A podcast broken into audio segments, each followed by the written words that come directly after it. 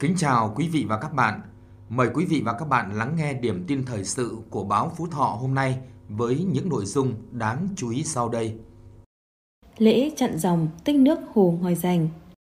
Phú Thọ giành 5 huy chương tại giải bơi lặn quốc gia năm 2021.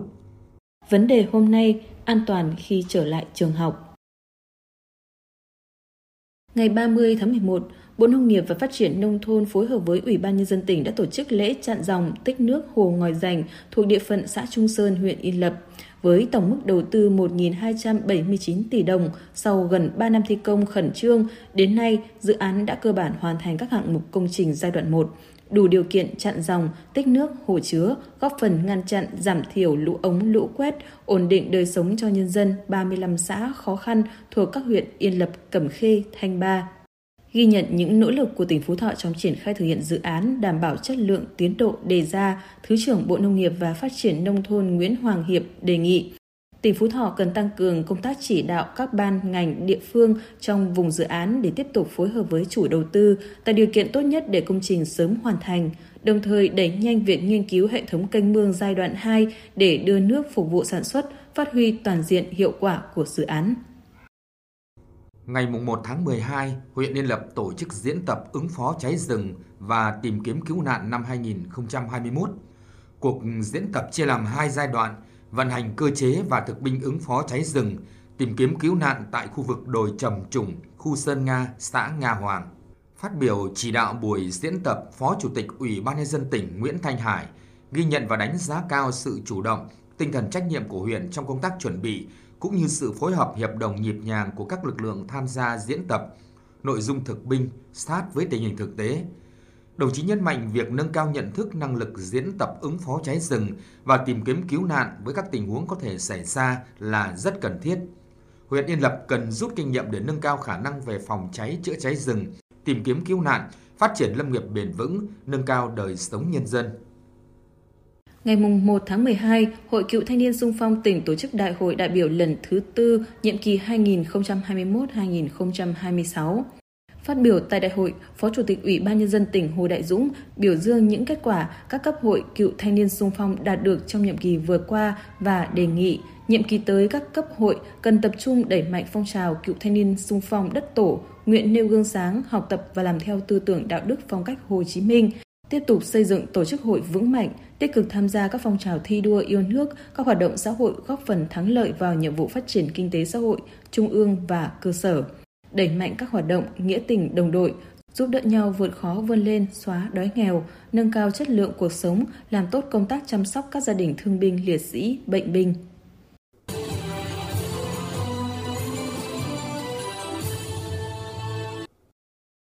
Giải bơi lặn các vận động viên xuất sắc quốc gia năm 2021 diễn ra từ ngày 22 đến ngày 30 tháng 11 tại Quảng Ninh với sự tham gia của hơn 200 vận động viên đến từ 17 đoàn trên cả nước. Trong đó đoàn Phú Thọ có 9 vận động viên tham gia thi đấu ở cả nội dung cá nhân và đồng đội.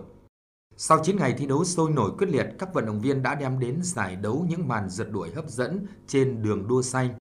Kết thúc các nội dung thi đấu, đoàn Phú Thọ giành được 2 huy chương bạc và 3 huy chương đồng. Trong đó, riêng vận động viên Vũ Văn Bắc giành được một huy chương bạc, hai huy chương đồng. Qua đó, tiếp tục góp mặt trong thành phần đội tuyển quốc gia chuẩn bị cho tham dự SEA Games 31. Phú Thọ có hai đề tài đạt giải khuyến khích quốc gia, cuộc thi sáng tạo dành cho thanh thiếu niên nhi đồng toàn quốc lần thứ 17 năm 2021 là thiết bị phát hiện đột quỵ tích hợp gậy hỗ trợ đi lại của nhóm tác giả Nguyễn Phúc Lâm và Vi Thủy Linh, cùng là học sinh lớp 11 trường Trung học phổ thông chuyên Hùng Vương và đề tài thí nghiệm năm tác dụng của dòng điện của học sinh Ngô Anh Tú lớp 8A3 trường Trung học cơ sở Phụ Khánh huyện Hà Hòa. Cuộc thi năm nay, ban tổ chức tặng 106 giải thưởng cho các đề tài sáng tạo đến từ các tỉnh thành trong cả nước, trong đó có một giải đặc biệt, 5 giải nhất, 10 giải nhì, 30 giải ba, 60 giải khuyến khích. Thực hiện chương trình mục tiêu quốc gia xây dựng nông thôn mới và dự án xây dựng hệ thống đài truyền thanh cơ sở ứng dụng công nghệ thông tin, viễn thông từ nguồn vốn đầu tư phát triển trong giai đoạn 2021-2022 tỉnh Phú Thọ đã đầu tư 41,3 tỷ đồng nâng cấp hệ thống đài truyền thanh cơ sở. Đến nay, 13 trên 13 huyện thành thị đã được đầu tư đài truyền thanh, 225 trên 225 xã phường thị trấn trong tỉnh đều có đài truyền thanh. Trong đó có 56 xã phường thị trấn của 10 trên 13 huyện thành thị sử dụng đài truyền thanh ứng dụng công nghệ thông tin viễn thông. Thực hiện nghị quyết số 68 NQCP của Chính phủ, quyết định 23-2021 của Thủ tướng Chính phủ, Phú Thọ đã khẩn trương triển khai các chính sách hỗ trợ đối với người dân và doanh nghiệp bị ảnh hưởng do dịch COVID-19. Đến nay, đã có 119.000 lao động tại 3.037 đơn vị được giảm mức đóng bảo hiểm với số tiền 34,7 tỷ đồng, 853 lượt người được trợ cấp tiền mặt từ ngân sách với tổng số tiền 2,8 tỷ đồng, giải quyết việc làm cho 7.054 lao động trở về từ vùng dịch, chi trả hỗ trợ từ Quỹ Bảo hiểm Thất nghiệp 71 tỷ đồng cho 3.043 lao động, miễn giảm tiền lãi cho 1.088 doanh nghiệp, người dân với tổng số tiền 2.233 tỷ đồng. Cơ cấu các khoản nợ vay cho 874 doanh nghiệp, số tiền 1.140 tỷ đồng.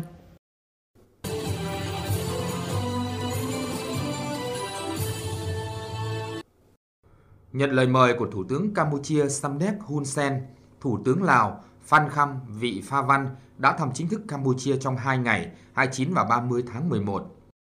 Tại cuộc hội đàm song phương, hai thủ tướng đã đánh giá cao mối quan hệ lâu đời, nhất trí xây dựng kế hoạch tổng thể cho các ngành liên quan của hai nước triển khai quan hệ đối tác chiến lược toàn diện được thiết lập từ năm 2019.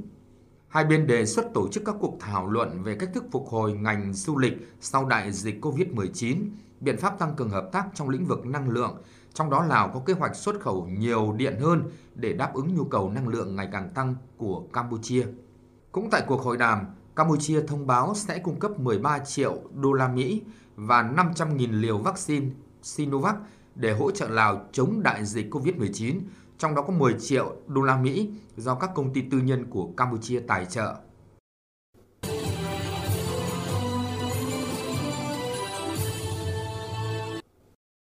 Sau khoảng 6 tháng phải nghỉ học vì dịch bệnh, đến nay nhiều địa phương đã cho học sinh đến trường học trực tiếp. Nhiều trường đại học cũng lên kế hoạch đón sinh viên trở lại trường trong thời gian sớm nhất. Trước tình hình này, ngành giáo dục và đào tạo tại các tỉnh và các trường đại học đã chuẩn bị mọi điều kiện cần thiết nhằm đảm bảo an toàn cho học sinh, sinh viên khi đến trường, góp phần hoàn thành mục tiêu kép vừa đảm bảo kế hoạch giảng dạy, vừa phòng chống dịch trong nhà trường. Báo Phúc Thọ xin trân trọng gửi đến quý thính giả bài viết An toàn khi trở lại trường học của tác giả Phạm Kim trong chuyên mục Vấn đề hôm nay.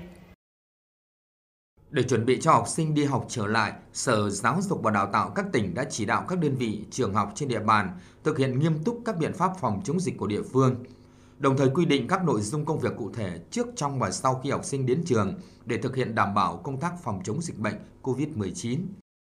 Theo đó, lãnh đạo các trường học đã chủ động phối hợp với cơ quan y tế trên địa bàn tổ chức vệ sinh khử khuẩn, vệ sinh khuôn viên nhà trường, trang bị nước sát khuẩn, nước rửa tay, khẩu trang và máy đo thân nhiệt cho học sinh. Tập trung tuyên truyền các biện pháp phòng chống dịch cho giáo viên, nhân viên và phụ huynh, học sinh thực hiện nghiêm túc thông điệp 5K. Khi học sinh đi học trở lại đều được tiến hành đo thân nhiệt, sát khuẩn tay trước khi vào lớp, hạn chế phụ huynh và người không có nhiệm vụ vào khuôn viên trường. Trong buổi làm việc cùng Bộ trưởng Bộ Giáo dục và Đào tạo Nguyễn Kim Sơn chiều ngày 1 tháng 11 về công tác phối hợp đảm bảo an toàn phòng chống dịch tại các cơ sở giáo dục khi mở cửa, Bộ trưởng Bộ Y tế Nguyễn Thanh Long cho rằng học sinh sinh viên trở lại trường là nhu cầu chính đáng, các đơn vị phải phối hợp chuẩn bị kỹ càng các phương án phòng chống dịch khi mở cửa trường học. Các bộ ngành liên quan, đặc biệt là Ủy ban nhân dân các tỉnh thành phố cần phải coi đó là việc quan trọng tạo điều kiện tối đa cho học sinh sinh viên đến trường đảm bảo an toàn. Bộ trưởng Nguyễn Thanh Long cũng cho biết hai bộ sẽ thống nhất hướng dẫn sớm nhất sổ tay hướng dẫn phòng chống dịch COVID-19 tại trường học, giúp cho nhà trường, thầy cô giáo, cha mẹ, người đến liên hệ công tác và học sinh hiểu rõ trách nhiệm của mình và thực hiện đúng những hướng dẫn về phòng chống dịch COVID-19 trong trường học. Hơn thế nữa, sổ tay cũng là một trong những công cụ giúp làm giảm nguy cơ mắc COVID-19 trong cộng đồng, đồng thời tổ chức tập huấn cho hệ thống trường học kỹ năng về dự phòng, quản lý, chăm sóc và phòng chống dịch để mỗi giáo viên trở thành một cán bộ y tế trường học. Một trong những vấn đề đảm bảo an toàn khi mở cửa trường học là tiêm vaccine phòng COVID-19 cho trẻ. Tính đến ngày 23 tháng 11, đã có 27 tỉnh, thành phố trong cả nước triển khai tiêm vaccine phòng COVID-19 cho trẻ em với hơn 2 triệu trẻ em đã được tiêm vaccine mũi 1, trong đó có gần 6.000 trẻ đã tiêm đủ 2 mũi. Kế hoạch tiêm vaccine phòng COVID-19 cho trẻ em theo hình thức chiến dịch, thực hiện trước với tuổi từ 16 đến 17 hạ thấp dần độ tuổi. Tính đến thời điểm hiện tại, thành phố Hà Nội đã tiêm vaccine phòng COVID-19 cho trẻ em trong nhóm tuổi từ 15 đến 17. Sau đó tiếp tục tiêm cho khối trung học cơ sở. Sở Giáo dục và Đào tạo Hà Nội cũng tính toán việc xây dựng kế hoạch cho học sinh trở lại trường học trực tiếp vào đầu tháng 12 nếu tình hình dịch bệnh được kiểm soát. Từ ngày 22 tháng 11, học sinh trường dân tộc nội trú Ba Vì và học sinh lớp 9 thuộc vùng xanh tại 17 huyện thị xã trên địa bàn Hà Nội đã đến trường học trực tiếp. Tại thành phố Hồ Chí Minh, thành phố đang tiến hành tiêm vaccine phòng COVID-19 cho trẻ em từ 12 đến 17 tuổi. Theo lộ trình dự kiến, ngày 10 tháng 12, học sinh khối lớp 9, lớp 12 ở những vùng an toàn sẽ đi học trở lại.